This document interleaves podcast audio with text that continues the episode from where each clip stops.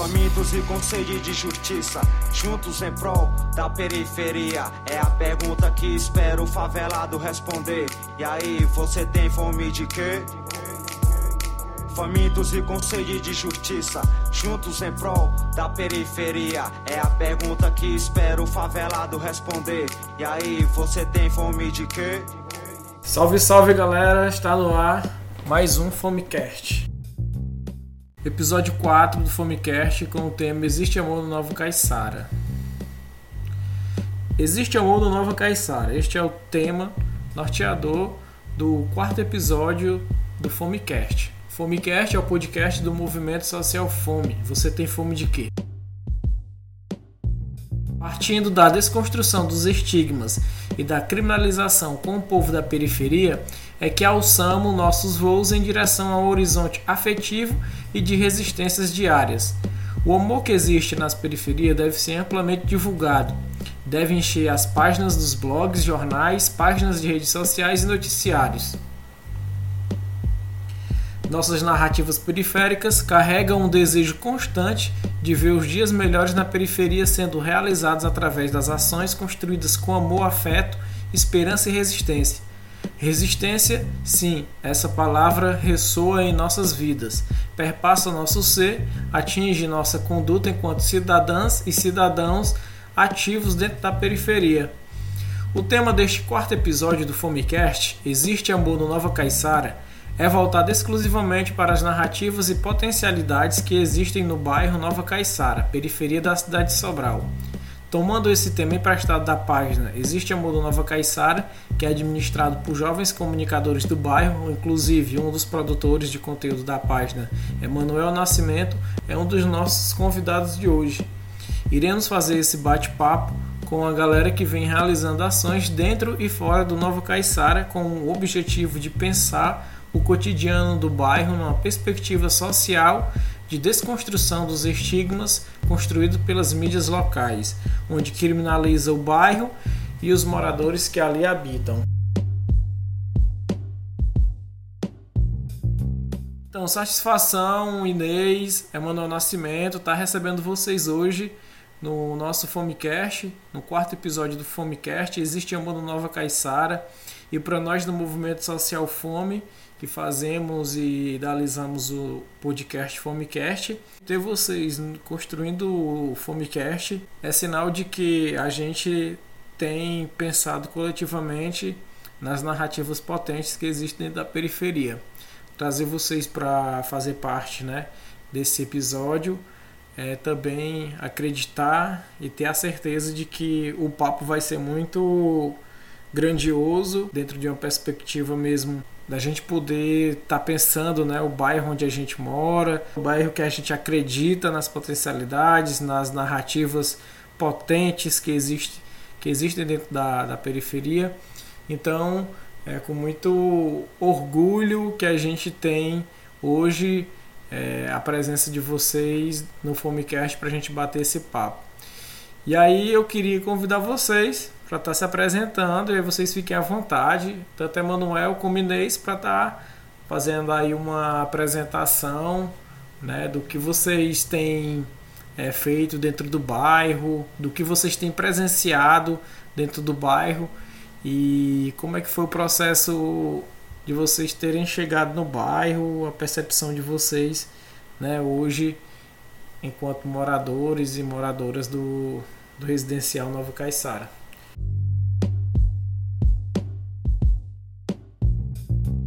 Aí eu sou Inês Costa, e antes de iniciar a minha fala, é dizer o quanto eu tenho orgulho desse movimento Social Fome, do quanto ele representa.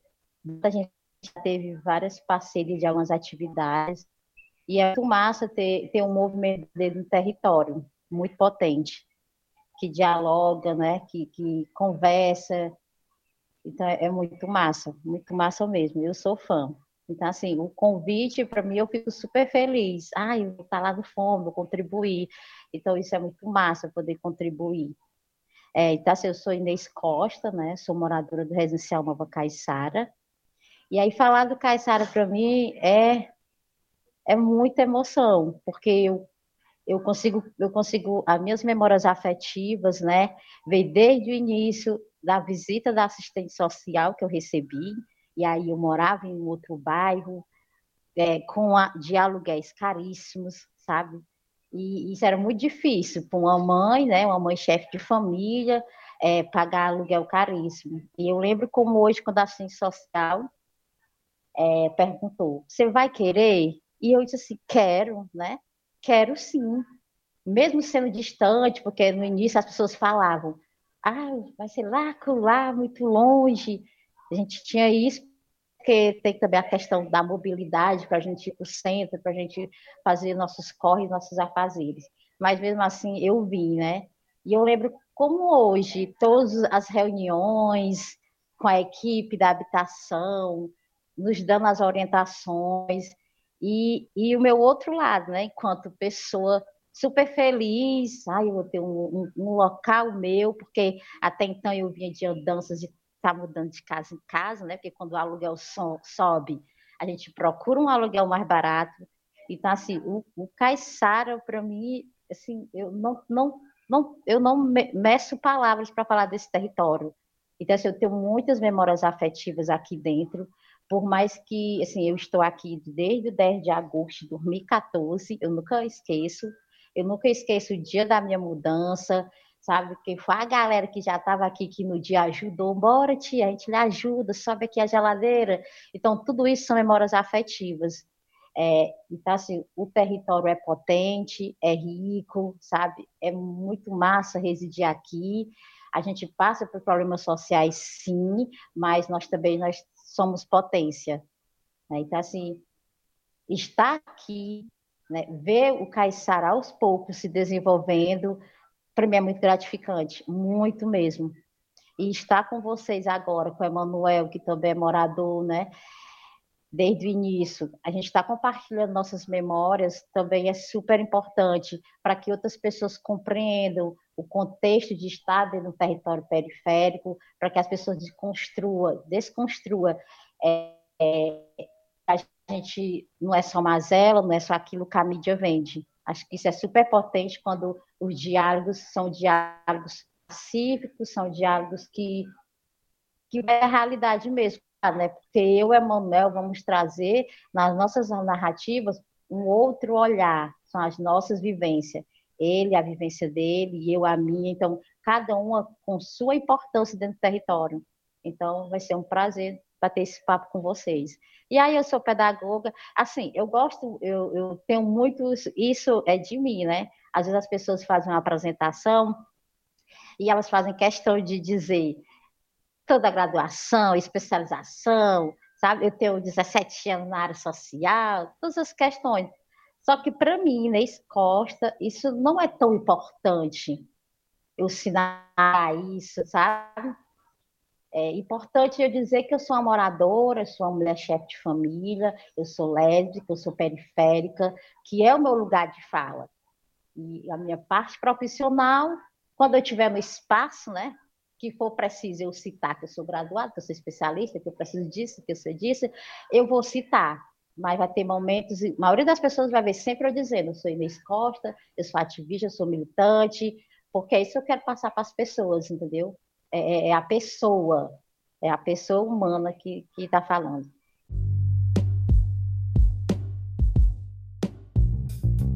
É, desde já, já agradeço, né, por novamente estar aqui presente. É, me chamo Emanuel, sou comunicador periférico do bairro artesão e ilustrador digital também. Assim, desde sempre, né? Desde da primeiro dia de entrega que eu moro aqui no bairro, como a Inês falou, né? Desde 2014. É assim, é bastante interessante a gente é, tirar olhar para aquela época, né? O primeiro dia que a gente entrou aqui, é, quando quando a minha mãe recebeu a visita da assistente social, é, que perguntaram para ela se ela ia querer mesmo, a gente sempre tinha um receio de vir ou não, né? Porque a gente sabia que, que a, o foco da, da galera que vinha para cá era mais a, a, as galera carente, no caso. Aí a gente via também que ia ter bastante necessidade, mas a necessidade a gente já estava passando naquela, naquela época, como a Inês falou, né? Aluguel alto, água e luz, tudo lá em cima e sem trabalho. Aí a gente veio para cá e assim, é, a partir do momento que a gente parou o, o caminhão, né, a mudança, a gente viu que não era aquilo que a gente pensava, né? Assim que a gente descia, já vinha gente ajudar a gente na mudança, era era toda aquela galera se ajudando. Aquele, né? A partir desse momento foi quando eu vi realmente que que periferia, né? Que aliás, que o Nova Caiçara, que o Caiçara, o residencial, não ia ser aquela visão que a galera falava, né? Que ia ter uma visão massa, né? Quem tá aqui dentro ia ver. Isso é isso, é interessante.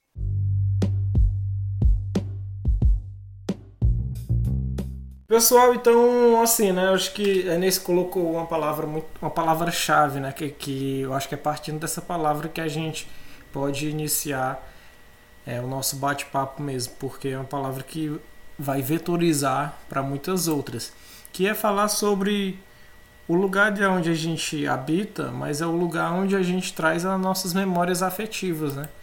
E vocês colocaram o Caiçara, né? Nova Conjunto Habitacional, Nova Caiçara, ele foi e é habitado por, por pessoas que vieram de vários bairros e distritos e cidades diferentes e que estão é, fazendo né, do, do, Nova Caiçara um bairro ainda muito novo, né, então ainda com a, com a larga é, experiência pela frente. E aí a Inês pontuou muito isso, né? De falar do bairro a partir dessas memórias afetivas. É, então eu queria saber de vocês como é que foi esses primeiros momentos de estar tá morando no Nova Caiçara, né? Como é que foi essa sensação de estar tá morando é, num bairro muito novo, ainda experienciando coisas novas, né? Na própria organização comunitária, na organização coletiva dos moradores, das moradoras. Como é que foi para vocês? É sair de um bairro ir para outro bairro, sendo que esse bairro era tudo ainda novo, estava meio que ainda todo mundo ainda meio que perdido, tentando ainda se encontrar, se conhecer. Como é que foi essa sociabilidade, esses encontros, essas memórias que vocês tiveram?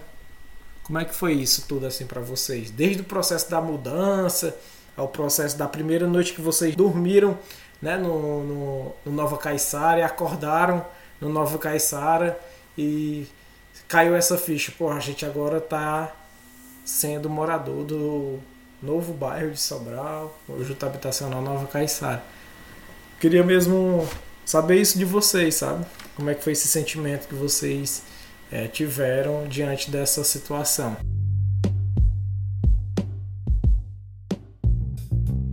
Assim, é, como, como eu já tinha falado antes, né, a gente tinha esse receio, um medo de ir para um bairro novo, onde a gente não conhecia ninguém, né, toda essa questão. Mas assim, antes disso, é, a minha família, ela sempre foi daquelas famílias que sempre tá tá mudando, né, de casa, mas por conta do aluguel, como a Inês falou, né, o aluguel aumentava, a gente ia atrás de um mais barato. E assim, como a minha família é grande, a minha mãe fazia de tudo para ela e as minhas irmãs para tudo uma próxima da outra, né? As minhas irmãs que já são filhos e é casada. Aí quando a minha mãe veio para cá, né? A minha mãe eu digo que a, a, gente veio. Aí não teve jeito, a minha mãe teve que trazer todo mundo, né, pro para cá pro residencial, mesmo com as minhas irmãs com os filhos dela, mas para estar tá sempre próximo, né, para um estar tá protegendo o outro assim, foi, foi bem acolhedor, né, esse, esse primeiro momento, porque tem aquela, aquela, aquela questão da mudança ser chata, mas nesse dia não foi, porque estava a família toda ajudando, é, os vizinhos também ajudavam, era bem interessante. A gente dormia apertadinho e fazia tempo que a gente não dormia, né? É, um em cima do outro, um colchão no chão, dormia as meninadas todinha assim, foi bem, bem bastante acolhedor.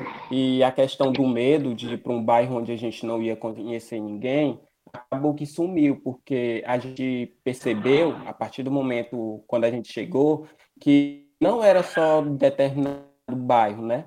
Era de todos os bairros. E querendo ou não, a minha família já tinha rodado por Sobral quase todo. E, e meu, a gente conhecia um pouquinho de cada pessoa de bairro diferente, né? A gente já já sentiu mais à vontade ali, já conhecia a galera, não tinha que fazer aquela buscativa toda de conhecer vizinho, tudo, né? A gente já tinha já mais essa a gente tinha mais esse ali por conta de a gente já conhecer de vista ou até mesmo de, de ser vizinho mesmo, né? Bastante interessante. E assim, hoje a gente eu, posso dizer que não não mudou, não mudou nadinha. A única coisa que aconteceu foi, foi de algumas pessoas irem embora por, por questões, questões pessoais, né? E, mas assim, o fato de, de das pessoas é, irem embora, vinha outras, né, com, com as mesmas as mesmas propostas, propostas eu digo, né? A questão de, de não ter como estar tá se mantendo com um aluguel caro, com, com água e energia cara, né? Assim, querendo ou não, a gente, a gente meio que encontrou uma esperança aqui dentro, né? É uma maneira mais fácil de viver. Eu digo isso mesmo, uma maneira mais fácil de se viver, né? E ajudando um ao outro. É, isso mesmo, Manuel. É, e aí eu, tentando aqui o que Manuel falava, e eu recordando, né? A primeira, a primeira noite que eu dormi aqui e tal. E assim, a minha vinda para o Residencial Nova Caiçara, eu, eu vim com muita expectativa, sabe? Porque expectativa de, de uma morada, né? Expectativa de. Porque no, no, no processo em que eu estava de mudança, eu também estava passando por um processo de transição no trabalho. Eu era orientadora social, estava também fazendo essa transição para um outro CRAS em um outro território. Então, eu sempre gostei de desafios e de mudanças. Então, eu estava super feliz, sabe? Estou é, indo morar em outro lugar, totalmente diferente, ver outras pessoas, conhecer outro território. Né? Estou passando por um processo de trabalho também, uma outra, outra função, uma outra galera, uma outra equipe de trabalho. E os meus dias, os meus primeiros dias no residencial, foram muito bons, entendeu? Muito bom mesmo. É, eu não tive dificuldade de, de, de, de, me socializar com as pessoas de início, não tive essa dificuldade, né? O que eu percebi, eu já vinha de uma rotina e de uma moradia é, de apartamentos, né? Eu já tinha essa prática, essa vivência de vamos dizer, que nem o pessoal fala aqui, atrepado em apartamento. Né? Então, tanto eu, como na época a pessoa que estava comigo e as minhas duas filhas, ela, a gente já vinha dessa, dessa dinâmica de moradia. E o que eu percebi, né? E a galera que vivências de outra, de outro tipo de moradia, que é a casa no chão, que tem quintal, que tinha é, cachorro, gato, né? Tinha porco, galinha. Essa galera, ela sentiu-se afetada. Porque no processo de mudança, eu lembro que era proibido trazer animais. E, e eu sempre criei gatos, né?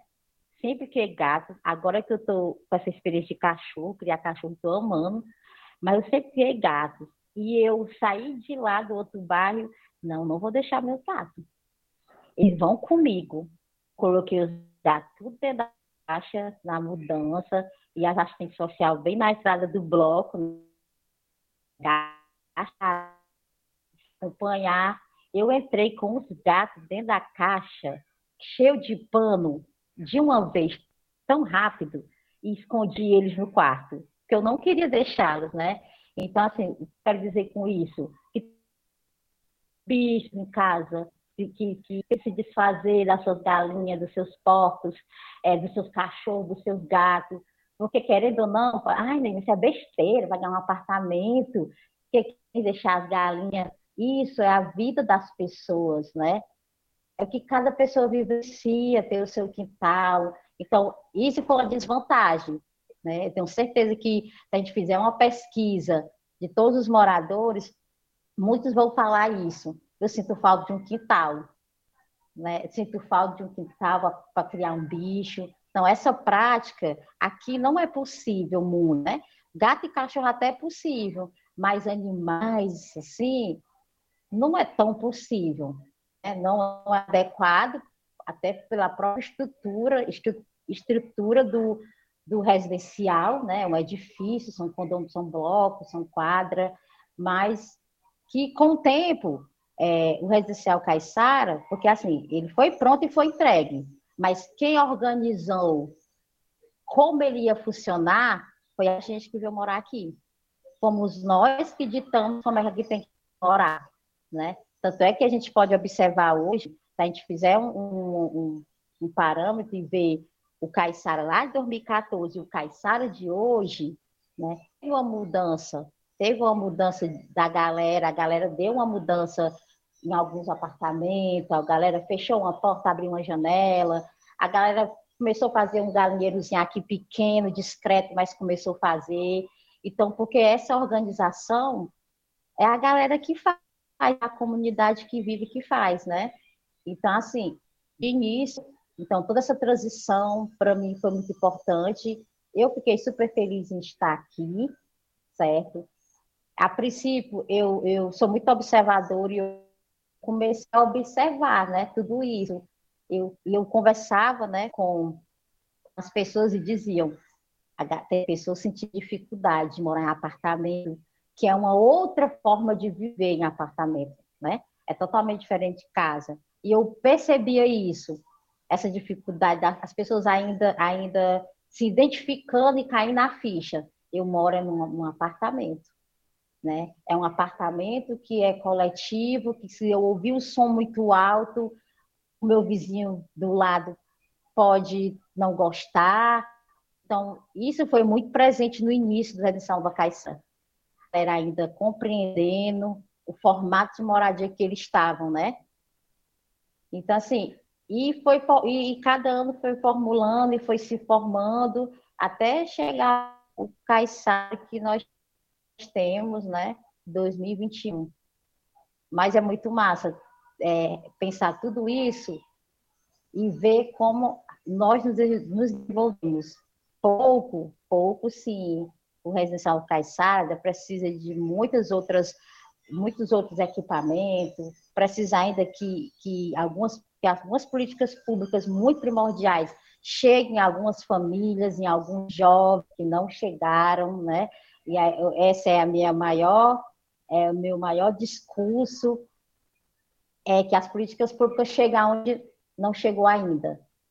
Né? E aqui na Redenção Caiçara, nós ainda temos famílias em que as políticas públicas ainda não chegou, não afetou. Mas aí é a construção, né? Vamos seguindo. É, ainda isso falando aqui, né? É, eu meio que a gente vai lembrando mais do que das vivências que a gente é. tinha, né?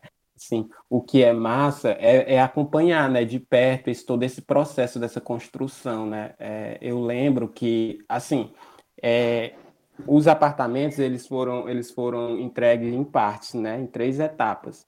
Aí, assim, a cada etapa é, eles tiravam os fulantes, né, os fulantes de ferro que, que tampava para a gente não ir lá para os outros que não estavam entregues, entendeu? Uhum. Tinha os guardas que uhum. olhavam Aí toda vez quando ia ter a, as entregas, era uma atração. Todo mundo ia lá, ia ver apartamento, apartamento, ver quem que estava chegando, se a gente conhecia ou não. Uhum, se a gente isso conhecia. é bastante.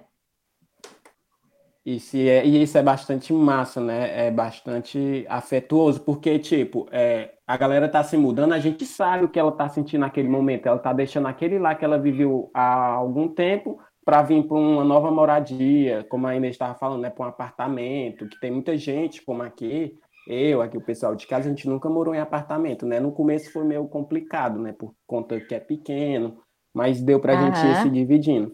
Aí essa questão mesmo de, de a gente de a gente sair para ir ver, né, como que é as outras formas, os outros apartamentos, porque por que que esse, o nosso que nós moramos tem só três andares e aqueles lá de cima tem quatro, a gente sempre ia e ficava assim, era, era, Gente, era massa era... demais, era um passeio, era o dia todinho. Isso, era, é festa do Caiçara para todos os moradores, as entregas.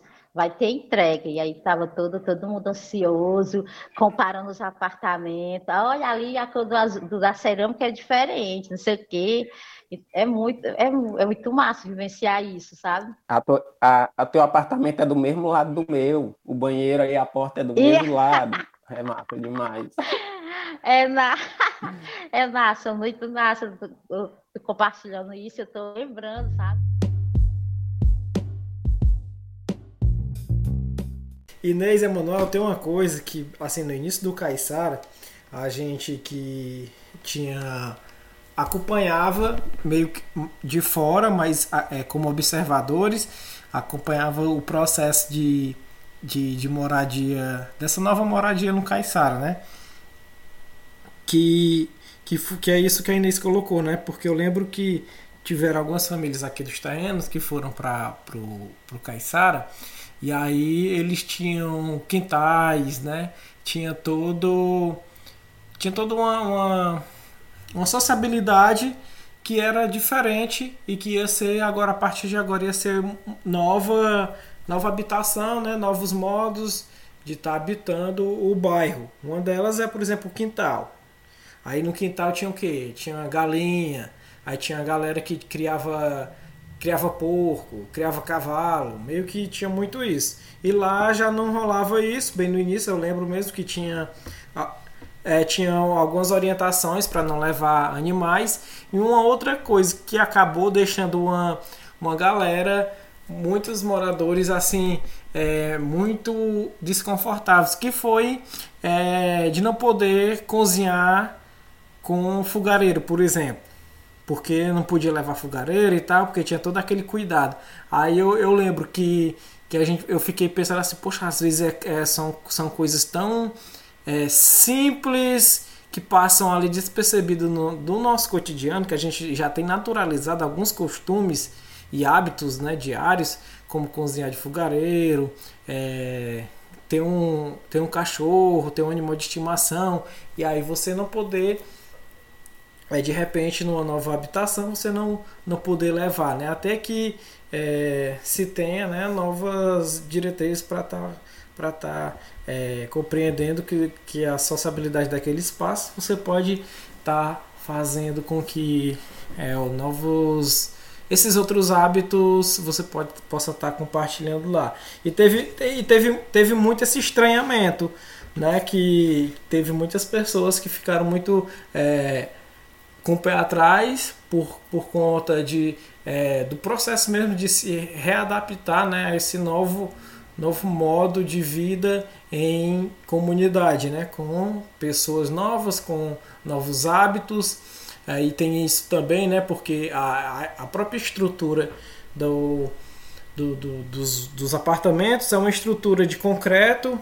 Né? Tinha pessoas que moravam, passavam, passaram uma vida morando em casa de, de taipa, né? casa de, de barro, e que aí de repente puf, vão morar lá no terceiro andar num, num apartamento, aí tem todo tem, tem todo uma é, tem todo o, o, o, o, pensamento sobre de como é que, que, que essas que, que as pessoas fizeram esse planejamento da, dessas habitações, sabe? Porque a gente é, mora né, no, no, numa região muito quente, onde é, a maior parte do ano é seca, né? Então eu, eu penso assim, eu penso, né, que é, poderia ter sido feito de o meu pensamento leigo, né? Não técnico, mas leigo. E eu penso que poderia ter sido feito de uma outra maneira, sabe? De pensando mais nessa, nessa, nessas questões é, climáticas, nas, nas questões da escuta das pessoas né, para estar tá fazendo o modelo, porque is, é, existem é, estruturas do, do, do, Minha Casa e Minha Vida que são em casas mesmo, né?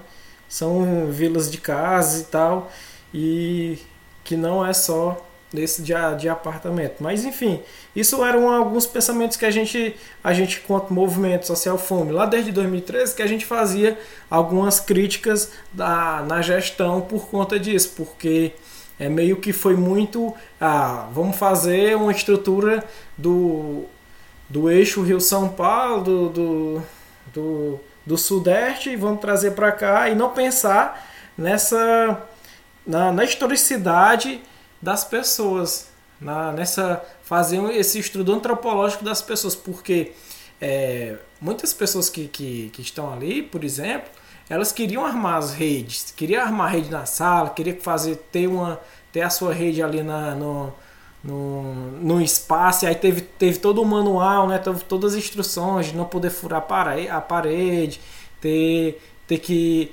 Eu, é, teve também a questão né, do, do gás, por exemplo. Se pensava em fazer as tubulações né, do, do, do gás de cozinha. Então, teve muitas coisas que dentro do, do Caiçara, que por mais que o Caiçara seja um bairro muito novo, mas que a gente pode transcorrer é, sobre vários costumes, sobre vários é, é, problemas que a gestão acabou fazendo com, com, com a, a, a implantação mesmo assim de não poder não ter feito essa escuta né, inicial com, com as famílias que iriam ser atendidas. Mas enfim eu acho que é sempre é, válido e importante a gente ponderar nessas, nessas questões sobre o bairro, porque ao mesmo tempo que fez uma política né, de, de, de habitação, ela também fez com que é, novamente não se estabelecesse um diálogo entre gestão pública e povo e comunidade né, e sociedade. Porque se fez logo o, o residencial Novo Caiçara, vamos fazer para entrega para assinar para encerramento de gestão e aí depois é que vai vir outros equipamentos, né? Exatamente, vier e vamos entregar logo, a galera vai morar lá dentro, mas como vocês pensassem assim, é, vamos jogar e pronto. Isolado, as pessoas isoladas, aí não pensa no transporte coletivo, não pensa nas creches, não pensa num posto de saúde. Um posto de saúde veio, veio, veio, veio ser entregue agora, né? Muito recente, depois de vários anos. E aí, é, e aí a gente vê e nós que estamos fora, que não moramos no Nova Caiçara, mas vocês mesmos é que vão falar sobre isso, a criminalização que foi nesse período e que ainda há, né? Por exemplo, uma das coisas muito tristes é essa criminalização que é, bairros vizinhos habitados por, por que tiveram esse impacto e que tiveram toda uma construção é, criminalizatória sobre os moradores do Novo Caiçara, né? De poder é, os meninos não estarem, é, os meninos e as meninas do Novo Caiçara estarem frequentando o bairro vizinho e aí é, a população está chamando polícia porque eles não podem estar tá frequentando a quadra esportiva, não podem estar tá frequentando a praça pública do, do bairro. E aí rolar também né, esses estranhamentos entre a população que vai ser atendida no, no posto de saúde lá da Coab 3 e porque que aí sabe aquelas aquelas inicia aí um processo muito sério muito segregatório de, de, que a galera dizer que não, vocês têm que ficar muito isolados no lugar de vocês lá no Novo Caiçara, vocês não podem estar frequentando esses outros espaços, não, como se é, esse, os bairros fossem, fossem ilhas isoladas e que ainda mais, né, com, com a chegada do Novo Caiçara, isso se iria, se iria ter uma, uma, uma roupagem muito criminalizatória com o povo do, do Novo Caiçara. Mas isso eu quis é, tocar nesse assunto porque é uma coisa muito que é muito frequente e que a gente tem sempre que estar tá tocando nisso para estar tá desconstruindo né, essa, essas narrativas, porque isso vem, ter, vem sendo implantado mesmo antes da, da concretização da primeira fase de entrega do, do Novo Caiçara. Né? Uma, muitos blogueiros, né? muitos políticos, muitas pessoas fizeram toda uma campanha é, criminalizatória mesmo, pejorativa e estigmatizante sobre o bairro Novo Caiçara, sobre seus moradores. Então, partindo dessas memórias afetivas, né? E a gente também transcorrendo sobre esses assuntos que acabam nos entristecendo, mas também é, sendo também aí um, um pontapé para a gente poder estar tá fazendo hoje o que a gente está fazendo na militância social, na desconstrução dessas narrativas.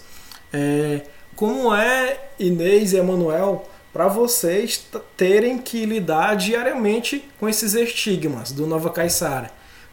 É, vocês, por exemplo, estarem lá no, no centro e precisarem vir de mototáxi, né, uma hora da noite ou durante o dia mesmo, e vocês dizerem para o mototáxi ou para algum é, para algum aplicativo né, de, de, de transporte e vocês é, dizerem que vai ser para o Nova Caiçara e essas pessoas é, não quererem fazer a corrida, não quererem de, deixar vocês no destino, vocês já passaram por, por isso, ainda passam, como é que vocês têm é, vivenciado isso mesmo na pele e como é que vocês têm pensado essa desconstrução né, desses estigmas que foram e são implantados por pessoas que talvez nunca nem pisaram no Caiçara e façam isso muito na base do, do ódio, na base da de toda uma, uma pauta negativa sobre as periferias.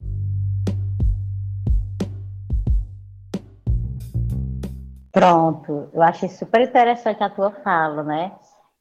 Porque assim, eu vou soltar um pouco aqui da minha, da minha, da minha crítica sobre da minha crítica construtiva sobre o Caissaro, né? É a minha leitura, mesmo morando aqui, eu tenho uma leitura também política de, de, de por que foi criado o Residencial no Caissaro, né? E aí trouxe um pouco, um pouco do que eu penso. É, Pensou-se num plano de habitação, tem uma galera do município de Sobral que estão morando em situações precárias, né? Casa de taipo, ou morando perto de, de açudes de risco, né?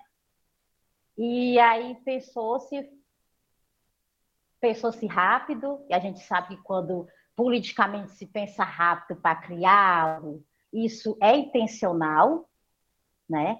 Eu digo muito, as vivências das pessoas, sejam elas tanto no teor político, social ou de amizade, elas existem e têm um, uma relação de interesse, nada acontece por acaso, tudo é relação de interesse. Então, a, a criação do Caiçara, de certa forma, foi uma relação de interesse política pelo determinado, né, pela determinada pessoa A, Enquanto a galera do lado B, vamos dizer aqui, que percebeu que era, que era, era estratégia política, é, atacou o território. Né? Certo, atacou o território assim, com unhas e dentes mesmo. Atacou é, é, fazendo fake, fake news, atacou é, colocando notícias em blog um, um bairro que era para ter nascido com todo o processo de humanização, né, de ter dialogado com, a, com as pessoas, de como seria a estrutura, tudo, não aconteceu, né, tudo isso foi um, um já foi um, um caminho já já começou a andar um pouquinho errado, né?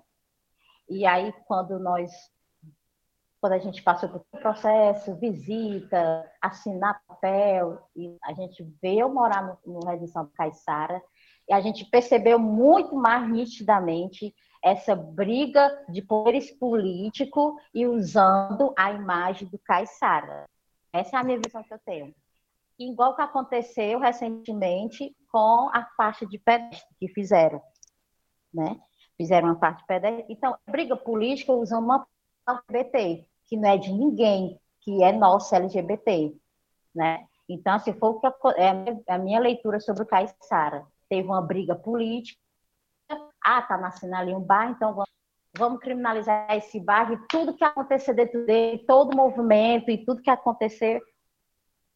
Então, assim, a mídia, né, os blogueiros, eles foram muito fundamental nesse sentido de criminalizar o bairro foram muito fundamental. foram eles os responsáveis principais, né, para denegrir o residencial Caiçara e as famílias que aqui residem, né. A minha relação essa situação sempre foi brilhante. Quem me conhece, assim, convive comigo diretamente, eu já mototáxi, já briguei, porque o meu lugar de fala, e onde eu precisar brigar pelo meu lugar de fala, pela minha representatividade, eu vou brigar. Quem conviveu comigo, a Inês é desse jeito. Então, eu briguei inúmeras vezes com mototáxi, com taxista, sabe? Foi muito importante para mim, em 2017, 2019, eu estive como gestora da unidade do CRAS Regina Justa. Foi muito importante porque porque em todas as reuniões em que eu estava, eu fazia questão de dizer, para além de eu ser a gestora do território lá, né, do, do, do, do Regina Justa, eu sou moradora do Caiçara. E às vezes, Renan e Emanuel, as pessoas reuniões, né, porque a gente trabalha em determinada secretaria, tem vários encontros, reuniões, e, e eu percebi o olhar das pessoas quando eu dizia, olha, essa aqui é a coordenadora tal, tal. Aí quando eu dizia, eu moro na região Caiçara. E eu dizia com muito orgulho, e ainda digo, eu ainda afirmava, sabe, e, e, e, e fazer questão de dizer um pequeno texto, falar sobre Caiçara, que não era, que não é aquilo que vocês, sabe, e eu dizia para profissionais, Renan, Renan e Emanuel, que por mais que, que a gente venda, venda, essa, venda a imagem que o Caissara tem amor e é positivo, nós temos ainda, nós temos, e isso eu não tenho nenhum problema de dizer, nós temos ainda profissionais que estão aí distribuídos nas políticas públicas do município que tem preconceito com o território. Nós temos, né? Que trazem falas preconceituosas. Eu já ouvi, eu já presenciei, sabe? Então, então é muito difícil é, você tentar desconstruir isso. Mas nós não desistimos, de jeito nenhum, né? Então, assim, o, o, o Residencial Nova Caiçara, a gente é tão quente. E eu fico me perguntando né, o porquê de tanto ódio, o porquê de tanta negatividade com um território que é um bebê, nós somos um bebê, que nós vamos ainda nos desenvolver muito, sabe? Essa pandemia, ela, ela veio, ela atrapalhou muitos processos, né? Porque eu acredito que muitos moradores aqui dentro. Emanuel, tem eu, tem a Marta, tinha a Elândia lá na Baixada. É, são pessoas que sempre. E tem outras pessoas.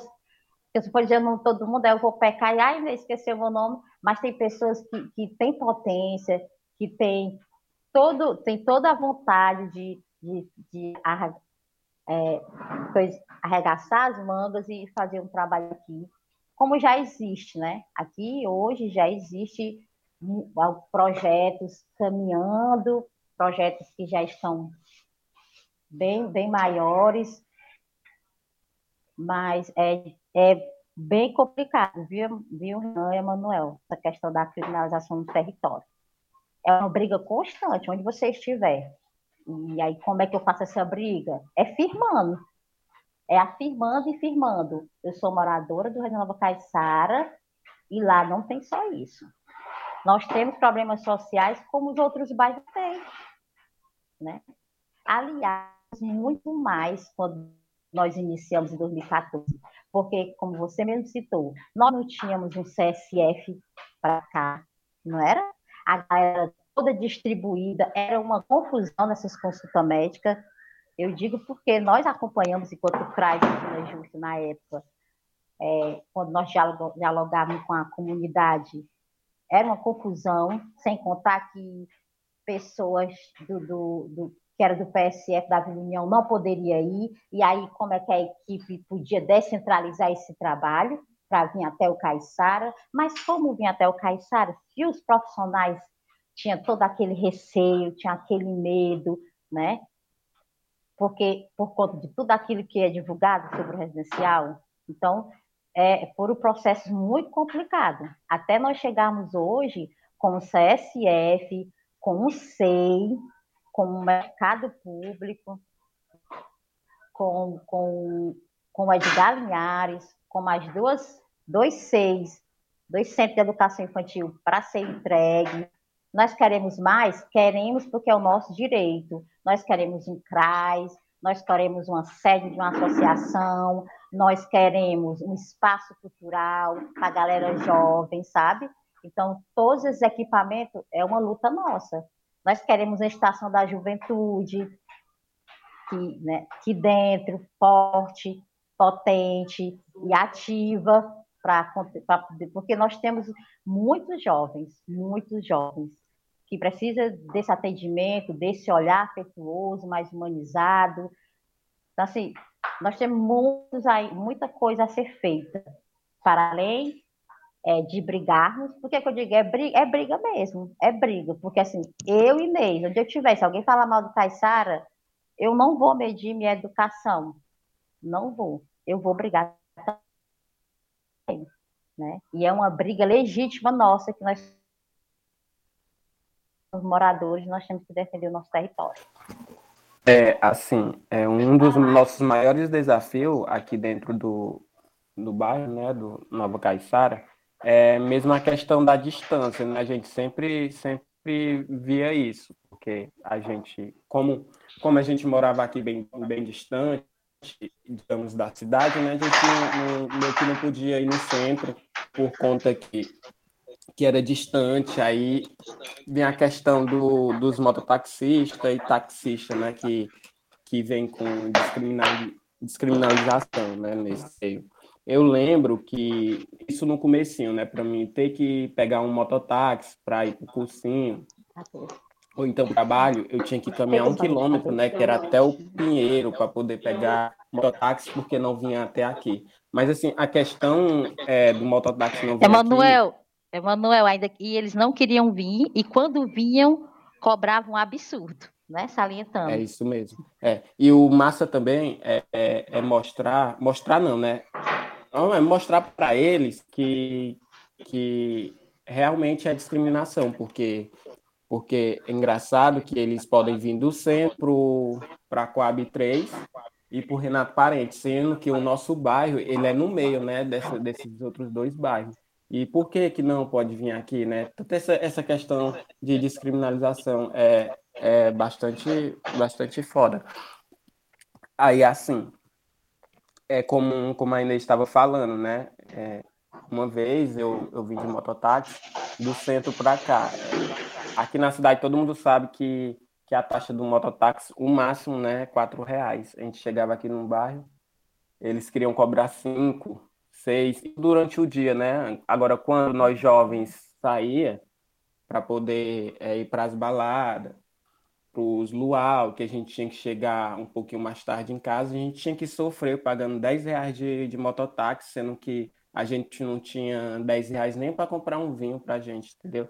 Nem para a gente é, pagar a entrada no, no, numa boate que a gente queria. É bastante, é bastante é, discriminado.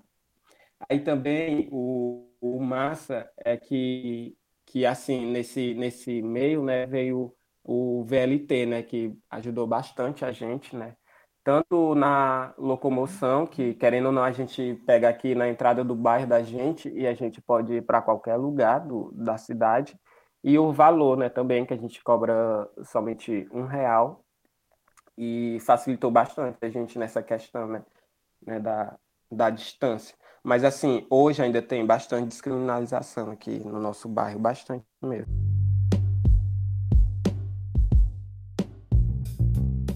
Por eu ter acompanhado assim um processo bem bem é, de início assim de fora, né, como observador mesmo e depois como é, como militante, né, do, do Fome lá dentro também dentro do Caiçara, então a gente fazia essa ponte, né, entre Vila União, Terrenos e Caiçara, fazia as, as atividades, a gente fez né, várias atividades lá dentro do, do Caiçara, né, e em parcerias com, com moradores também lá de dentro, que pessoas que a gente conhecia, que era daqui dos terrenos, que foram, foram morar lá, então a gente manteve o vínculo e tal. E aí, é, eu lembro que teve o início de. Deixa eu ver qual foi o ano, mas foi bem no início do, do Caissara que os mesmos blogueiros que faziam a campanha criminalizatória é, do, do povo do, do Nova Caiçara eram os mesmos blogueiros que agora, né, nesse ano, agora nessa campanha, estiveram no Caiçara, né, pedindo voto, mudando completamente o discurso. E não só os, esses blogueiros aí, jornalistas, mas também, como a Inês colocou, né, várias pessoas, vários profissionais da gestão pública têm ainda esse olhar muito preconceituoso sobre suas atividades realizadas lá dentro. Tem a galera que evita ao máximo estar tá, é, dentro do Caiçara é, exercendo a sua função como servidor público. E a gente sabe disso porque é o lugar de onde a gente vem, de onde a gente tem trabalhado, de onde, de onde a gente tem, tem tido esse contato. E a gente sabe de como é que se dá nessas relações mesmo dentro do mesmo dentro da gestão pública, né? ter pensado toda a, a implantação do, do, do, residencial e dos profissionais lá dentro e, e não ter pensado mesmo na, na formação é, desses profissionais para estarem atuando lá dentro do, do Novo Caiçara. Eu lembro de situações assim muito delicadas, né, de profissionais que trabalhavam é, diretamente na, no plano de habitação né, do, do, do Caiçara lá dentro e pessoas que ficavam com, com, com discurso mesmo de ódio, com discurso criminalizatório da, da, das pessoas lá de dentro do, do Novo Caiçara, então era muito difícil da gente poder estar tá fazendo uma parceria, um diálogo com essas pessoas. Então, na maioria das vezes, a gente nem fazia nenhum tipo de diálogo com, com essas pessoas e fazia assim do nosso jeito, como sempre foi é, autonomamente, independente né, de, de, de, diálogo com, com a gestão pública, até porque nós sempre tivemos muito uma crítica muito direcionada para essas pessoas, porque teve muitas muitas decisões tomadas né, de cima para baixo, de goela abaixo na, com, com as pessoas. E aí, é, só para reforçar assim e para complementar dentro do contexto histórico que que foi implantado o Nova Caiçara, né, que teve toda todo esses esse, esse desconforto, né, entre entre entre moradores, entre gestão pública, entre profissionais, entre pessoas outras moradoras de outros bairros, mas é, teve, teve a situação que ainda hoje ainda é um gargalo, né, por conta das arbitrariedades que a gestão pública fez, nesse período do, da, da implantação do, do Nova Caiçara foi, foi dele justamente querer e fazer com que é, as pessoas elas teriam que ir pro, pro, pro Nova Caiçara sem uma outra opção e sem, sem ter nenhum sem ter nenhum equipamento público dentro do, dentro do bairro, né? Visando justamente isso, é, tendo a prioridade a, a, a satisfação egoísta dos políticos, né? Então, dessas dos políticos não, dessas pessoas que estavam fazendo politicagem. Então, eram pessoas que queriam é, entregar o, o residencial Nova Caiçara de qualquer, de qualquer maneira.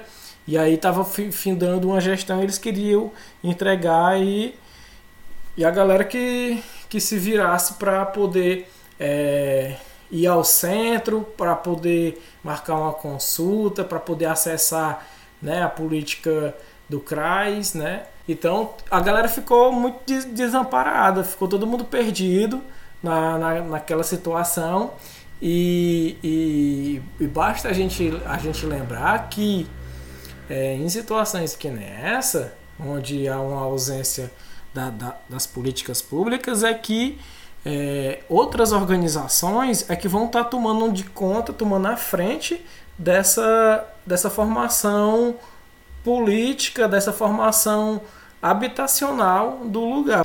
Teve, eu lembro que teve muita, teve algumas reuniões e tal, e que cada bloco teria um líder comunitário que iria, iria passar, né? Que é, que é, é o modelo para. É a ideia, no plano das ideias, isso é muito massa, mas como é que você vai fazer isso né, dentro, dentro do, do, um conjunto habitacional enorme que nem o Nova Caiçara, sem ter uma educação permanente para essas pessoas né, e sem ter os equipamentos de referência? Então, isso tudo, na, naquele momento ali, eu fiquei assim, não, é, não tendo aqui é, uma, uma postura profética nem né, de, de adivinhar futuro, mas pelo transcorrer né, que a comunitária dá, né, que aquilo não, aquele modelo que eles queriam colocar de cima para baixo não ia ser, não iria ser aderido e que, e que talvez um outro, uma outra forma poderia poderia ser aderida. É tanto que, é, por exemplo, equipamento, é, que, que a ideia inicial daqueles das, dos centros de convivência é, o, teve toda uma crítica porque foi entregue e logo foram, foram depredados, foi pichado, foi é, jogado lixo, essas coisas todas, mas só que esse é o discurso que a gestão. A galera não tinha acesso. A galera. Renan, se corta. Antes que eu mude o raciocínio, que eu te acompanho. É, ó, é, qual é a minha leitura? Pegaram os apartamentos, mas aí as regras somos nós que ditamos. E aí ditaram as regras, regras desde, desde, desde o dia da mudança, que foi tudo cronometrado, com horário e tudo. Eu até disse assim: eu que sou uma pessoa né, entendedora, que leio, eu, para que essa besteira de estar tá, é, é, agendando, né? Por mais que eu entendesse que era uma forma da equipe da habitação que, de, de organizar, para não ficar aquela bagunça, né? Mas foi justamente isso, ditar umas regras, né? E, e, e, desconsideraram o contexto de cada família que veio morar aqui cada família traz consigo suas raízes, suas histórias, suas vivências, e, e, e vinham de experiências de moradia que não tinha isso de regras, regras, né, regras de condomínio, né? Não, não vinha com essa experiência de, ah, cada bloco tem um líder, líderes, né? Que, que de início como você ressaltou, é uma ideia super bacana ter líderes, mas de início foi bem conflituoso para as pessoas que eram líderes. Por que ele foi conflituoso? Porque como cada pessoa que mora em cada apartamento é diferente um do outro, né? Até chegar esse diálogo de que, olha, eu sou o líder, você pode ouvir o som mais baixo, porque tem uma vizinha aqui que está incomodada, né? A gente teve conflitos pequenos sobre lixo, né? Ai, tá varrendo, colocou na minha porta, não sei o quê. A gente teve conflitos de barulho, de som alto. Então, são, foram conflitos pequenos, mas ao mesmo tempo grande, né? Porque a galera não compreendia, não, não sabia lidar com, com, com essa questão de resolver. Mesmo as pessoas sendo líderes, elas, elas mesmo que elas tivessem boa, boa vontade de querer deixar o bloco organizado, né? de querer deixar todo mundo padronizado com as suas práticas, isso de fato não aconteceu. Né? Não aconteceu. Foi, foi uma experiência não muito exitosa, essa questão dos líderes. A minha leitura que eu tenho de moradora. Né? Alguns blocos deram certo, funcionaram, deram por quê? Porque, coincidentemente, tiveram moradores que pensavam o mesmo, que tinham tinha, tinha ideias parecidas. Ah, o líder está dizendo que é para a gente deixar tudo organizado, fechar o portão quando sair ou deixar aberto, porque é legal, nossa segurança é para deixar tudo organizado, né? Tiveram blocos que, que foi bacana, a organização aconteceu, mas teve outro, a maioria dos blocos não, né? Ah, e teve muito conflito mesmo, que é coisa mesmo de bairro, né? É, ah, a fulana é a líder e, e, só quer mandar. Ela quer ser a dona do bloco. Eu, eu cansei de ouvir essas falas de moradores. O líder que queria organizar, deixar tudo padronizado, e, e, a outra galera que, não, que ainda não compreendia esse processo de organização, de moradia. Então, isso foi um dos primeiros, foi um dos conflitos que eu vivenci, que eu vi muito aqui, né? Aí também uma coisa que teve bem interessante, é, Renan, nós tivemos um, um início com acompanhamento das assistentes sociais da habitação. Uma coisa, assim, uma coisa devo salientar, elas acompanhavam, sabe? Elas pelo menos tentavam, né? elas acompanhavam todo eu posso dizer a minha experiência com elas, né? Foram experiências sempre de diálogo, sabe? Elas sempre elas faziam as reuniões com a galera, com, te, com, com temas transversais, sobre, sabe? Isso teve. A galera que a, galera não conseguia acompanhar isso porque era uma metodologia nova, né? E tudo que é novo há aquela estranheza. Aí nós tivemos a experiência de ter uma associação, mas ela, ela como tinha como era tudo início, e a gente sabe que para abrir uma associação, ela precisa ter recurso, porque tem um gasto, né? E, e a gente chegamos a ter a associação, chegamos a ter a, as pessoas, na época o presidente era o seu Barbosa, a gente conseguiu fazer alguma movimentação pequena dentro, nesses primeiros espaços dos primeiros moradores, mas como não tivemos é, apoio, porque precisava ter dinheiro para poder abrir uma associação, né? Ela, ela não tem nada em registro de papel, ela não tem nada em registro de papel.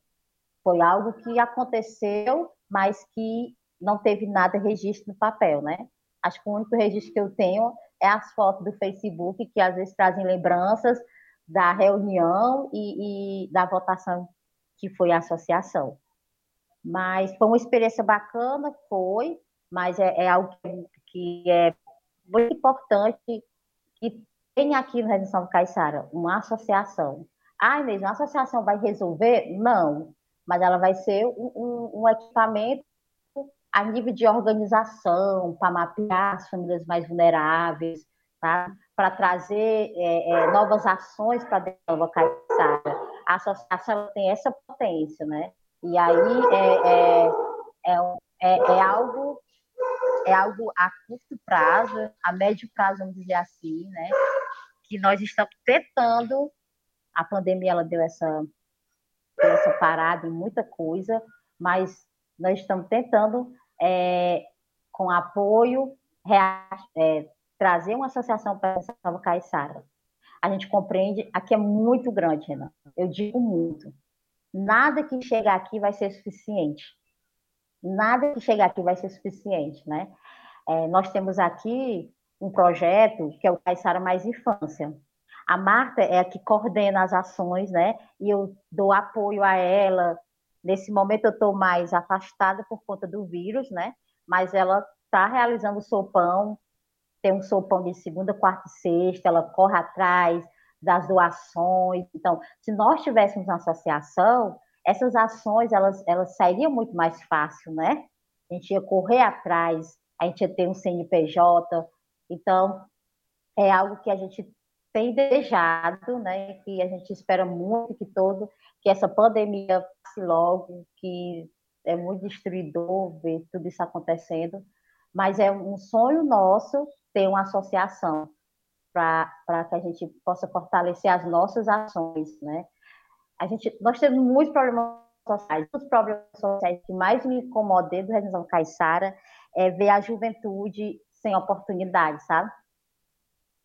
Porque, assim, mesmo já aconteceu tanto projeto, nunca aconteceu, mas eles chegam até a nós com uma, uma vaga mínima, né? A gente compreende que é, que é o formato do projeto. Por isso que eu digo, nada que chegar aqui, né, tudo que chegar aqui vai ser suficiente, porque são muitos moradores e cada um com a sua peculiaridade, com a sua com a sua vivência, entendeu? Cada às vezes à noite eu olho para a janela e vejo, meu Deus, cada apartamento desse dentro tem uma família, cada um com a sua história, com as suas problemáticas, com seus traumas, com as suas vivências. Eu fico pensando, sabe, como fazer para poder contribuir, para poder amenizar mais um pouco as dores que, que a gente que a gente que mora na periferia consegue perceber isso. Mas é, é resistência mesmo, sabe?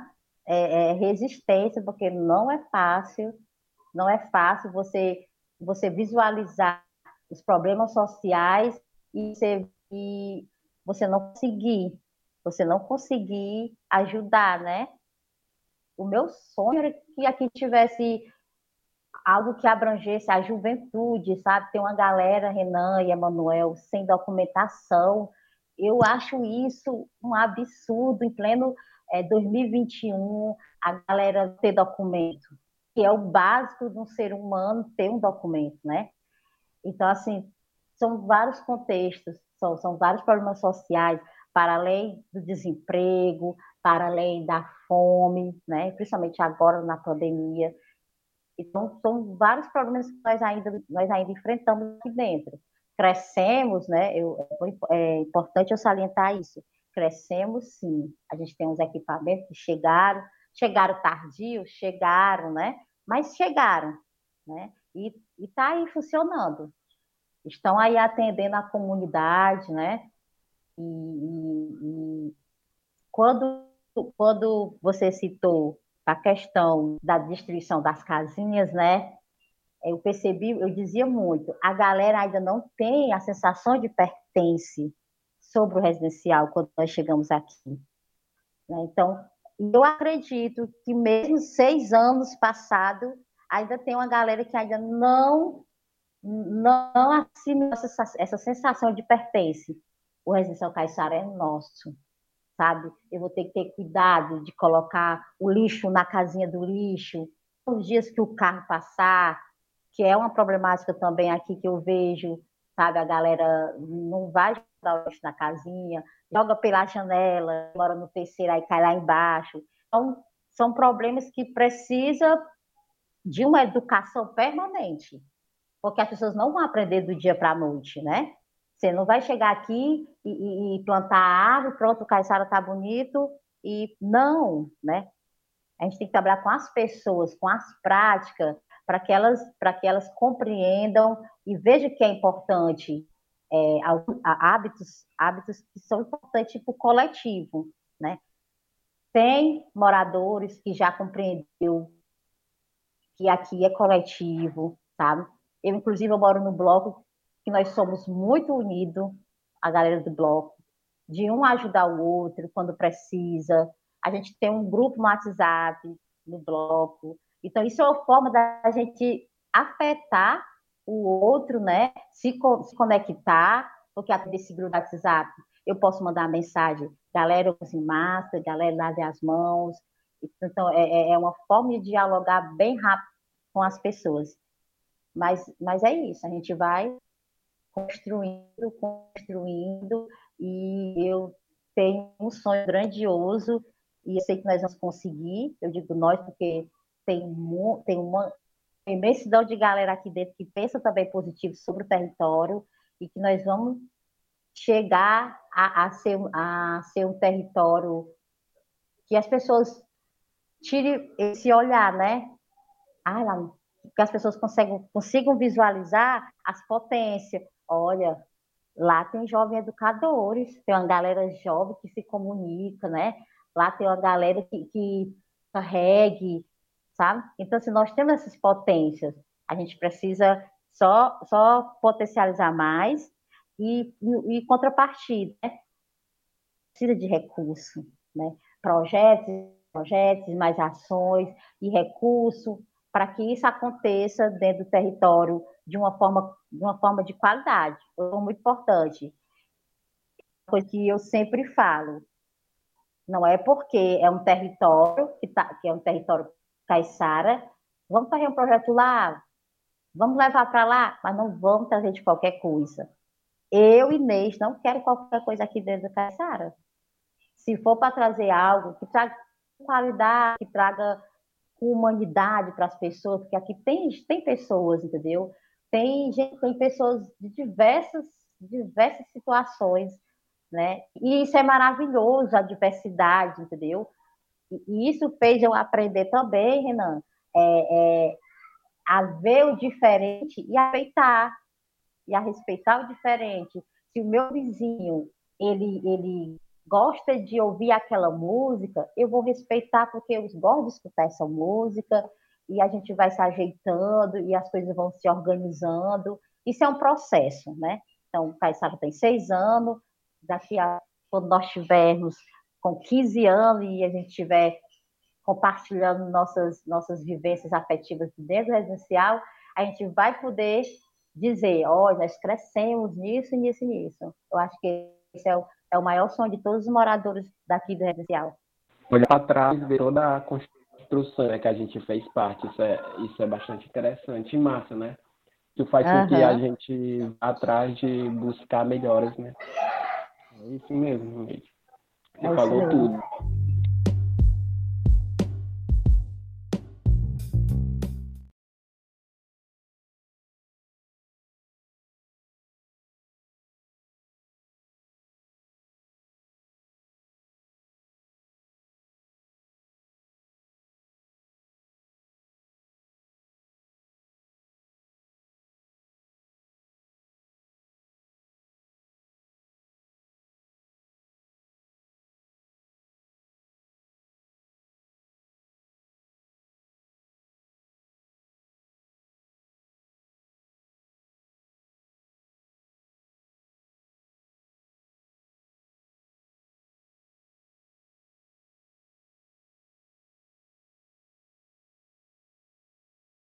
Como a juventude do Novo Caiçara tem acessado as políticas públicas. Quando você traz esse exemplo de que vários jovens, é, adolescentes e adultos ainda não têm nenhum documento ou estão sem documentos, isso é, uma, é um agravante muito, muito, muito, muito delicado para que a gente possa estar tá percebendo a gravidade que algumas pessoas ainda, uma grande maioria, ainda não tem esse acesso a, a, a essa política pública. Eu toco nesse assunto porque tem a galera da UGP, né, a Unidade de Gerenciamento e Prevenção de Violência, que tem trabalhado diretamente dentro do território lá no, no Caiçara, que, que é bem isso, essa pegada, sabe? Deles, deles fazerem esses diagnósticos de deles fazer esse diagnóstico de pessoas não terem esse acesso a políticas públicas que são tão é, necessárias, onde todo mundo tem o acesso ao, ao, ao posto de saúde, é, ter um documento, uma identidade, um CPF, às vezes é, não fazer uma seleção pública por conta de não ter um documento e aí perde essa oportunidade e às vezes são pessoas na sua grande maioria são pessoas muito boas, muito importantes para poder estar ocupando né, esse, esse um, um, cargo público e às vezes por uma questão dessa não não acabam ficando de fora, né? E acabam é, não fazendo, contribuindo na construção de um bairro, de uma cidade com o olhar que ela tem, com o carinho e com o afeto que tem. E é, Pode, pode dizer, Inês. Não, eu, eu queria só. É, e, é, e, é uma, e é uma potência, viu, os articuladores da juventude, mesmo sabendo que são poucos para essa dimensão que é o Caiçara, não é isso? É uma, é uma dimensão imensa pra, para os articuladores. É, é, é um desafio para eles que estão dentro do território, que moram, que conhecem, que percebem, e é um desafio para eles abarcar toda essa problemática da juventude. É, é, é, um desafio muito grande, muito grande. Inclusive, assim, as ações da UGP, assim, enquanto nós estivemos no CRAI, a gente teve muita parceria bacana, a gente teve muitas ações no Resistão do Caiçara, né? especificamente focado lá na Baixada, então, a, os articulados da juventude são uma potência, né? É, há, há meio que essa, essa ponte né, entre, entre a, a comunidade, entre o equipamento público, e no meio tá aí as articulações da UGP, que a UGP não está só, porque a UGP acaba tendo também outras articulações com coletivos locais, com pessoas que têm uma, uma, uma, boa articulação dentro do território. Então, a, acaba que rolando muito essa, essa, essa política pública que a UGP tem criado, porque é dentro, dessa, dentro desse diálogo, é dentro do diálogo muito direto com a comunidade. Né? Então, é, é como, como você colocou, Inês tudo que vem para o Caiçara ainda é muito insuficiente pela grandiosidade territorial que o, que o Caiçara tem, pela fome que o Caiçara tem. Né? É uma fome muito para além do prato de comida. É um prato de comida? É também, mas é muito para além do prato de comida. Às vezes é uma fome por por, por exemplo, às vezes quando a gente ia exibir o, o, o Cine Mucambim lá dentro do Caiçara, era uma magia. Da gente poder ver aquele cenário, ver o cinema ali no. no a galera no, vê o telão, né? Exibido, grande. Ver o telão, a gente, a gente projetar no, no, no, no bloco e a galera lá de cima ficar assistindo. Né? Então, é uma coisa que a, a gente acabava 9 horas da noite e a galera pedia nova sessão, mais uma hora. E às vezes rolava da gente sair lá do Caiçara 10, 11 horas. Então, é, tudo é muito suficiente. A gente já fez o sopão lá dentro. Dois caldeirão de sopão não deu para quem quis. Não dá. Tá é, entendendo? Uhum. A gente, quando a gente vai fazer, por exemplo, a gente vai fazer alguma distribuição de de presente para as crianças, a gente tem que fazer muito escondido, porque uhum. a galera, ei, mas tô dando tal coisa ali, então tá, tá rola a comunicação muito, muito, é, muito eficiente de lá dentro. Boca, é rápido aqui. É. Uhum, então tem muito isso. Então, às vezes, é muito a escuta, né? Você tem que, às, às vezes, pra, antes de plantar o projeto, seria muito bom fazer toda uma assessoria para você fazer é, junto com, com as pessoas fazer um laboratório de pelo menos uma semana ou um mês, dependendo da grandiosidade da implantação é. de um projeto que, que vai atingir o território, para elas conseguir sentir um pouco e, e, entender como é que é o, o, o campo de atuação desse projeto para que não seja apenas um projeto pelo projeto e um evento pelo evento. Não, mas que tenha é, frutos que deixem essas sementes para serem germinadas. Isso. Como, por exemplo, não só para registrar tem... nos Instagram e blog da vida e dizer que está acontecendo e pronto. Exatamente, né? E aí a gente tem vários exemplos dessas sementes, desses frutos de resistência, né? Como por exemplo o Emanuel, um jovem comunicador, artesão, né, que tem feito aí um trampo muito, muito é, interessante, muito importante na produção de conteúdos não violentos né, direcionados para o Nova Caiçara. E aí, Emanuel, eu queria ouvir de ti como é que tem sido, né, como foi a idealização de ser é, um administrador dessa página, quais são os planos que vocês têm é, para o futuro da comunicação periférica aí dentro do Nova Caiçara e as potencialidades que você enxerga dentro do, dentro do Nova Caiçara que você queria destacar para a galera poder conhecer um pouco, a galera que está ouvindo a gente no nosso podcast? É assim, é, a página existe Amor Nova Taissara, quando, quando eu tive um contato com ela, ela já existia, né? Foi onde veio o convite a mim para mim ser um administrador, que juntamente veio, veio essa questão de, de jovem comunicador para mim, né? Eu não me conhecia, não me via e acabei que, que vi que realmente eu estava era dentro. Eu sou um jovem comunicador e pronto, né? É assim, é, é bastante fundamental ter essa comunicação não violenta dentro de um, de um bairro como o Caiçara, né? Apesar de muita gente falar que é perigoso, mas qual lugar, qual cidade não é, né? Toda cidade, todo bairro tem, tem um pouco de, de criminalização. Mas, é, mas é assim, aí é, a página em si, no momento, ela está meio, tá meio parada por conta realmente da, da pandemia, né? Devido dos eventos que, que eram divulgados, que a gente cobria, eram mais presenciais, oficina, algum encontro de jovens, né? Como o encontro de Chadas Kumate, que teve o LAMB, que foi bastante interessante. Assim, a gente deu uma parada, mas foi mais por essa questão mesmo da pandemia. E sempre quando, quando vai dando sua paradinha, eu já começo a tentar fazer alguma coisa, né? Aí, assim, agora, para esse momento de pandemia, está vindo um, um, um, projeto que, que vem como um, um, mini documentário, né? Mostrando a experiência da periferia, né, onde a gente vive, aqui no meio da pandemia, né? Como que a gente está nesse momento.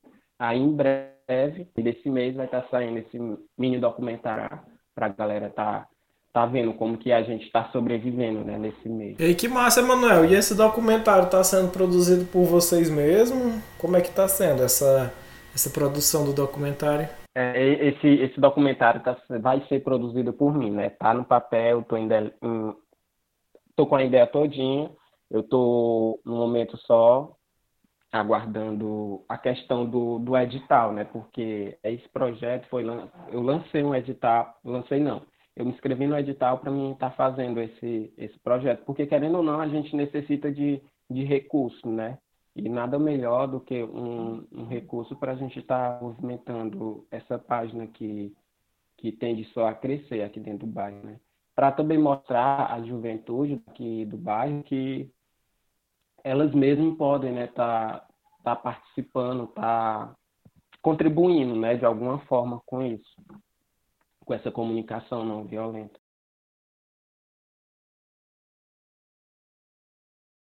Massa, Manuel. Vai dar bom, viu? Acho que tem tudo para dar certo, para esse ser o primeiro de muitos, né? Documentários e produções audiovisuais, artísticas aí de dentro do, do Novo Caiçara, dessa amplitude cultural que artística que existe dentro do Novo Caiçara.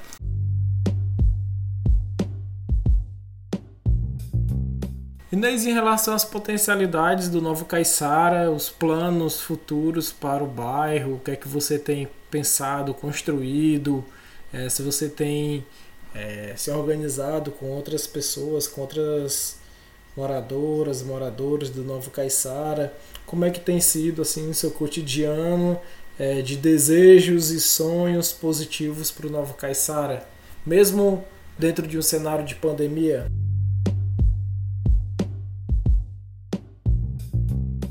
Pronto. É, tem uma coisa que eu, que eu, que eu consigo visualizar, Renan e Emanuel, né, sobre esses trabalhos, esses trabalhos que dentro do território que, que vem fortalecendo a comunidade e tal, né? A gente sempre teve trabalhos pequenos, isolados, né? E aí eu consigo visualizar, né, mesmo que, que alguns grupos deram uma parada por conta da pandemia, é, nós temos aqui grupos de dança muito bacana, né? Que a galera não está se reunindo por conta justamente da pandemia e por conta é, de alguém mais à frente para organizar. É, eu consigo visualizar. Nós temos aqui, né? Nós tínhamos um futsal feminino que eu lembro quando eu estava no CRAS e foi no Dia das Mulheres, é, a gente fez um torneio feminino e aí eu convidei as meninas para gente, vamos continuar jogando? E, e, nós continuamos jogando, jogando, e aí deu uma parada, eu dei uma afastada, deixei o, o grupo andando com as pernas só, né? E, e de, deu uma saída, deu uma afastada do cenário do futsal feminino. Eu não entendo nada, só sei que a bola vai no gol, mas eu gosto, eu tinha, tinha a parceria do Elito, que inclusive ele faz parte do TN, né, do grupo TN. O Elito era o treinador das meninas. A gente deu uma deu deu eu dei uma afastada e aí o grupo deu uma parada um pouco, mas assim a, a proposta é passar a pandemia a gente retornar esse futsal feminino, porque o futsal, o futebol, o esporte, ele é uma estratégia para que a gente possa chegar na juventude e dialogar outras questões com, com eles ou com elas. É, e, e, consigo visualizar os jovens comunicadores, muito bacana. Eu consigo visualizar a UGP também, por mais que a equipe seja mínima, eles têm um trabalho muito, muito bacana aqui dentro, muito continuado, de acompanhamento, sabe, com alguns jovens que pena que nós temos poucos, né? Eu consigo visualizar a Manu, né? A Manu trabalha com futsal, com futsal feminino, masculino, criança, é, futebol de campo, né? Deu uma parada também por conta da pandemia, mas ela conseguia treinar e reunir quase 60 crianças até no máximo 14 anos, né? E você sabe que a bola é um atrativo. E aí a pegada do esporte para poder a gente é, chegar nesses meninos, né? Mais novos, de 10, 14 anos, né? É, eu consigo visualizar a Marta, que tem um projeto é, Caixara Mais Infância, na qual eu estou mais inserida junto com ela nesse projeto. A gente, a gente tem uma, nós temos uma proposta de seguir adiante e conseguir levantar uma associação para que a gente possa ter recursos, possa ter projetos e que possa dar uma continuidade nesse trabalho, certo? É, esse, o Caixara Mais Infância, ele já existe há quatro anos, mas eu só cheguei agora na Marta, né? Só comecei a colar em 2020 na Marta, em 2021 a gente faz ações, atividades, e aí deu uma parada por conta, né? Na Baixada, a gente tinha um forte trabalho é, com a Elândia, que era o coletivo Frida, e aí a Elândia foi embora do território, e aí eu dei uma saída do cenário, do cenário, porque que eu quero, que eu quero compartilhar com vocês. Uma coisa, por exemplo, eu, enquanto gestora de um equipamento, eu conseguia contribuir e ajudar muito mais o, o, meu território, porque tinha os encaminhamentos para política, porque eu poderia dialogar com o diretor, olha, eu tenho esse aluno aqui, tal, tá faltando quanto isso disso. Então, abre mais o leque para que, a, que a gente possa contribuir mais, entendeu? Não que agora, né, porque no momento eu estou desempregado por conta da pandemia, é, a gente, nós conseguimos ajudar sim, a gente consegue contribuir, mas é muito mais, mais lento, né? Muito mais lento. A gente, é, nós temos, a gente tendo é, um leque de opção de poder encaminhar alguns, algum, algumas problemáticas da comunidade para isso, para aquilo ali, ó, isso né? Porque eu realmente eu, eu cansei de, de encaminhar, é, encam, fazer encaminhamento para outras políticas, desde o do Caiçara para outro, né? Para um gerente do CSF da Coab 3, ó, essa menina precisa ser consultada é aí. E aí eu já me identificava com a coordenadora do CRAS, né? Que querendo ou não, as pessoas, as pessoas, oh, a coordenadora, que, que ao meu ver, é só, é só um rótulo, não tem muita importância, mas que para fazer um, um, trabalho com outras políticas acaba tendo um peso. Não sei se vocês conseguem compreender. Né? Então, assim, 2017, 2018, nós tivemos um trabalho muito forte na Baixada com o coletivo Frida, com a Elândia, com acompanhamento da psicóloga, da família, tinha os grupos de pais, tinha os serviços de convivência, porque enquanto gestora, eu poderia, eu tinha autonomia para descentralizar essas ações, sabe? Enquanto gestora de um equipamento, eu tinha autonomia para descentralizar. Eu quero que aconteça aquela atividade lá dentro do Caiçara. Eu quero que abordem essas famílias, né? E, e a pessoa não estando dentro de um equipamento público, fica mais não é difícil, mas o caminho é mais estreito. Não sei se vocês conseguem compreender, né? O caminho é mais estreito. E tá assim, eu consigo visualizar todas as potencialidades. Eu não conheço todas as pessoas. Eu digo muito, eu digo muito. Às vezes tem colega que nem tu conhece fulano, cicrano. Esse, gente, eu não conheço todo mundo que mora aqui no Caiçara. É imenso, né? É, é, por exemplo, o, o Morro da Macaca é um pedaço que por mais que eu more aqui há seis anos, eu não frequento tanto, eu não vou tanto lá, né? Eu, eu, não, eu, eu, não, eu não consegui ainda subir até lá. Só com algumas atividades, né? Poucas assim, atividades pontuadas, mas eu não, não consegui ainda chegar no Morro da Macaca com ações continuadas lá dentro, né? E acho que o nosso desafio, enquanto moradores, enquanto pessoas que pensam positivo dentro do território, é, é, é poder chegar nas pessoas, é poder ter esse diálogo, conversar com as pessoas, né? A gente precisa ter o hábito de ouvir as pessoas, principalmente nesse período de pandemia, porque está todo mundo com ansiedade, está todo mundo com problemas, e às vezes as pessoas precisam só uma escuta qualificada. Então, assim, nós temos nós temos vários, vários, vários projetos em mente e que a gente só precisa que a pandemia dê, um, dê uma diminuída uma melhorada, né? A Marta continua lá fazendo sopão, segunda, quarta e sexta, né? Eu dei uma saída do cenário porque eu contraí o, o vírus, fiquei com sintomas, mesmo com todos os cuidados, mas aí eu estou mais receiosa de estar com pessoas, né? E aí, assim, Marta ficar aí, ela, ela se garante, ela dá conta.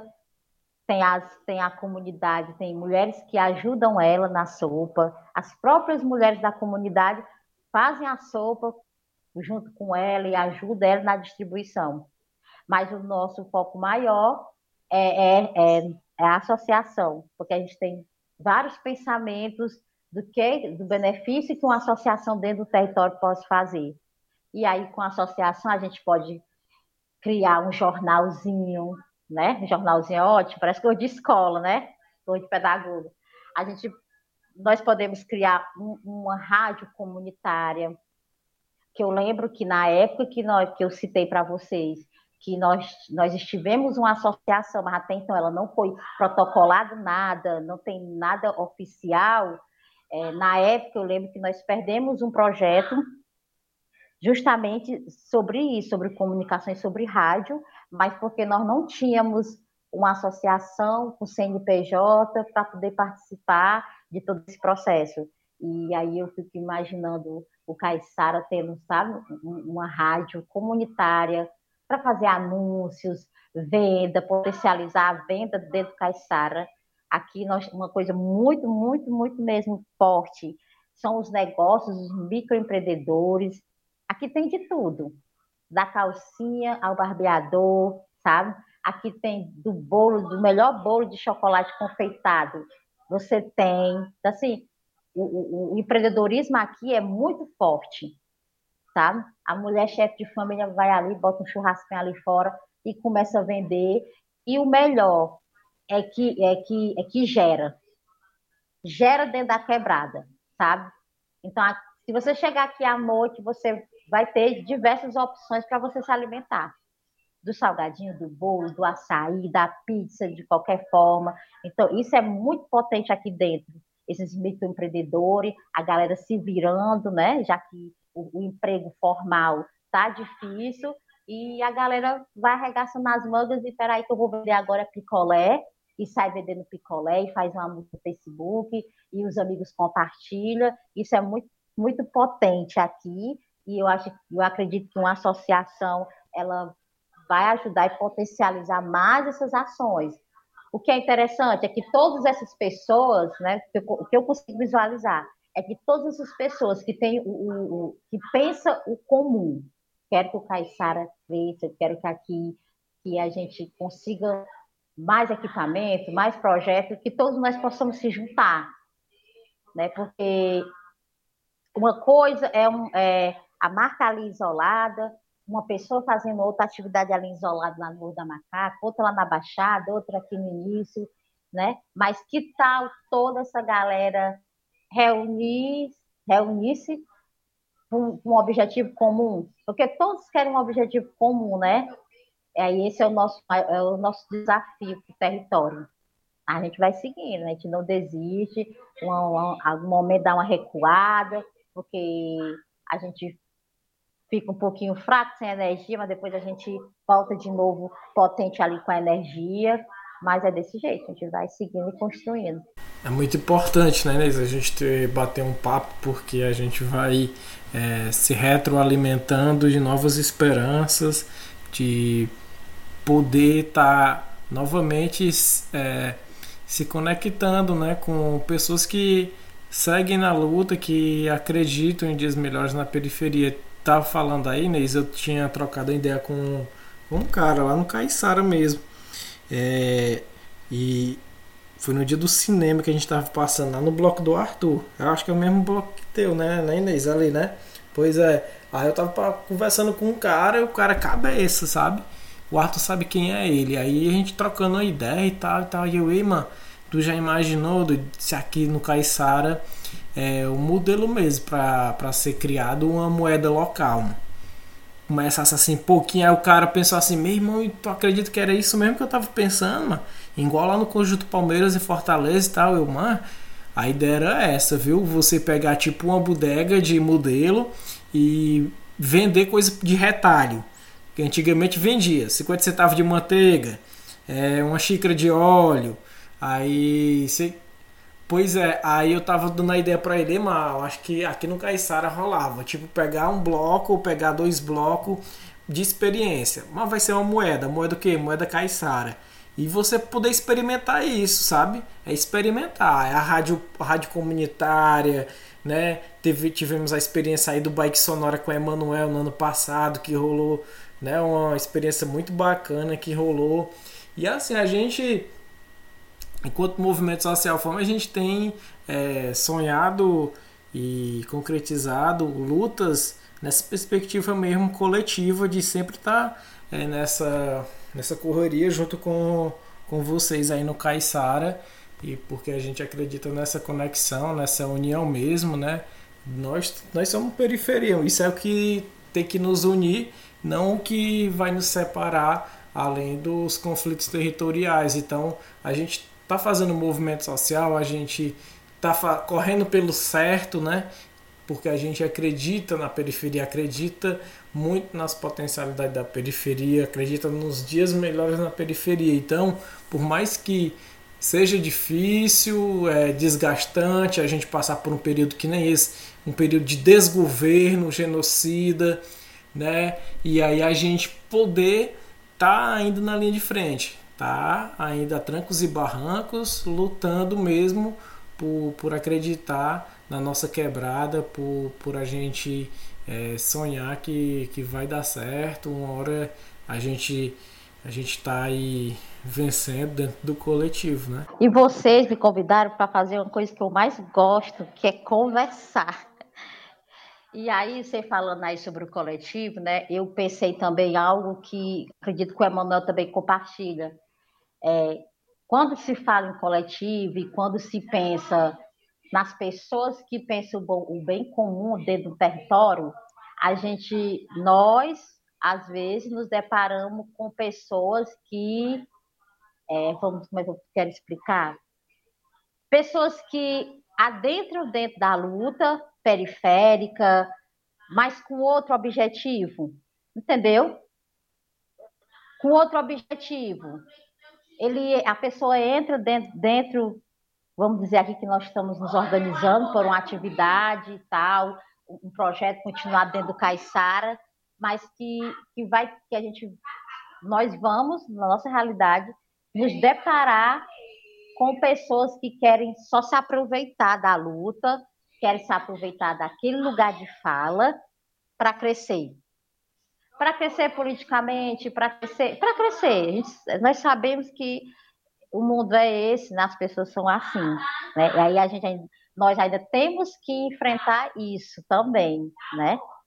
Essas pessoas que, que se achegam dentro da luta, mas não é uma luta mesmo verdadeira que nem a minha, que nem a sua, que nem a do Emanuel, entendeu? É uma luta disfarçada, é uma luta camuflada. E assim, e, e, eu não sei se é a experiência de vida, né? Olha, eu sou muito velha, né? Mas também não tenho 15 anos.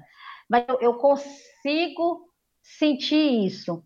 Eu consigo perceber que tem, um, por exemplo, aquela pessoa X, ela está aqui, mas é camuflada. Não é com os mesmos propósitos, não é com o mesmo objetivo que eu, que o Emanuel, que você, que outras pessoas dentro do território têm. Né? E, e, e isso atrapalha, às vezes, o processo, e muito. Então, galera, a gente está chegando ao fim de mais um Fomecast, o podcast do Movimento Social Fome, que esteve hoje conversando com a galera muito massa, potente, inspiradora para nós. O Emanuel Nascimento, morador do Novo Caiçara, jovem comunicador, artesão, produtor cultural, comunicador. E a Inês Costa, uma pessoa muito importante para a construção né, de, de novos olhares, novas políticas para, para o bairro periférico, militante, mãe, né? Muito importante estar tá frisando nisso. E eu queria agradecer em nome do Movimento Social Fome a presença de vocês, a colaboração de vocês, dizer que muito massa estar tá com vocês conversando nessa noite. Logo menos a gente vai estar tá fazendo esses encontros presenciais com pessoas muito importantes aí do Caiçara, que tem, tem é, feito uma diferença muito grande na, na vida comunitária do bairro, tem pensado a memória, a história do bairro a partir do, do, do lugar de fala, né, a partir do lugar onde elas têm esse afeto. Então, muito obrigado, Emanuel, muito obrigado, Inês. Aí eu deixo espaço para vocês fazerem as palavras finais desse nosso quinto episódio.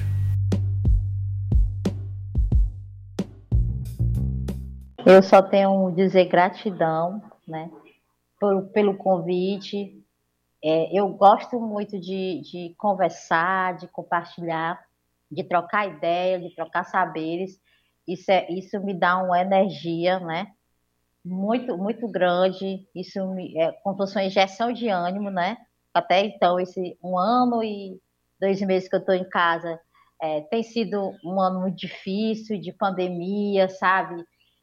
De eu ver o território acontecendo coisas, de ver movimento. Então, assim, ser convidada para dialogar sobre o local onde eu moro, onde eu amo estar aqui. Eu digo muito, eu amo estar aqui. Né? Jamais vocês vão ver assim, aí nem vai se mudar Caiçara. Porque aqui é o meu lugar, é aqui onde eu quero onde eu quero fortalecer e construir muito mais vínculo e muito mais laços afetivos. E o movimento Fome é uma parceria que a gente tem grandiosa, sabe? Nós temos um diálogo em comum sobre periferia, né? A, não tem como não falar do Fome, não falar da Rayana, né? A Rayana armaria aqui no meu coração, na minha alma. Então, assim, gratidão mesmo pelo espaço, por compartilhar, por ouvir também a vivência do Emanuel, sabe? Acompanhava os jovens. Minha filha gosta muito demais do, do Emanuel. Então, assim, é importante porque nesse momento, para além de eu ter falado, eu também escutei o Emanuel, né? Escutei a fala dele, a experiência dele de vivência aqui dentro. E isso é energizante. Isso não tem salário que pague, não tem. Você ter afeto, você ter carinho por as pessoas e isso ser recíproco, né? Então, fome está é, tá aqui, a galera que faz parte do fome é resistência mesmo. A gente tem fome e muita fome, não é pouca não, viu? Eu também só tenho a agradecer por mais um convite, né? Estar presente aqui no Fomecast. Assim, agradecer também pelas essas palavras da Inês, né? Porque assim, quando a gente é, faz uma coisa com amor e vê retornos, né? É muito gratificante. E, uhum. e a gente percebe que é esse é o caminho que a gente está seguindo. Esse caminho é o certo. É, você tem nossa, eu sou uma pessoa muito afetuosa. Eu choro, eu sou chorona. Eu me segurei para não chorar, vendo os meninos sendo certificados, sabe? A minha filha estava ali no meio, o primeiro certificado dela também. Ela conseguiu é, participar junto com o Emanuel. Isso foi muito bom. Ela, quando eu vi o Emanuel chamando ela para ir para a escola e ela saindo dentro de casa, que é uma coisa que ela não faz, eu ficava maravilhada, né? Então, assim, ó, que massa o que o curso conseguiu proporcionar, o que o monitor está conseguindo proporcionar para a Ravena e, e, e, para os demais alunos que participaram. Então, eu me segurei para não chorar. Eu achei belíssimo e meu sonho é que tenha muitos outros projetos acontecendo aqui que abarque toda a galera. Pois é, pois é, só gratidão e que venham é, muitos momentos como este.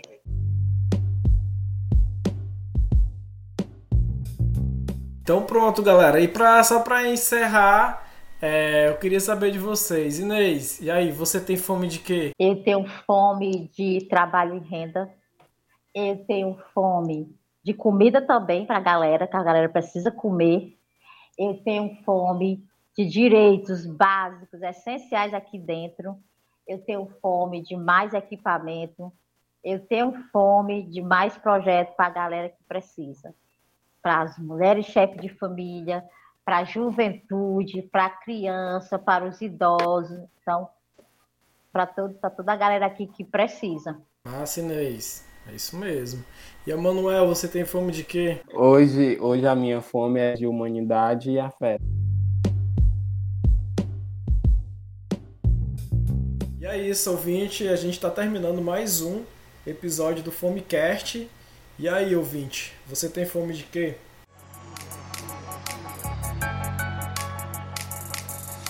famintos e com sede de justiça, juntos em prol da periferia. É a pergunta que espero o favelado responder. E aí, você tem fome de quê? Famintos e com sede de justiça, juntos em prol da periferia. É a pergunta que espero o favelado responder. E aí, você tem fome de quê?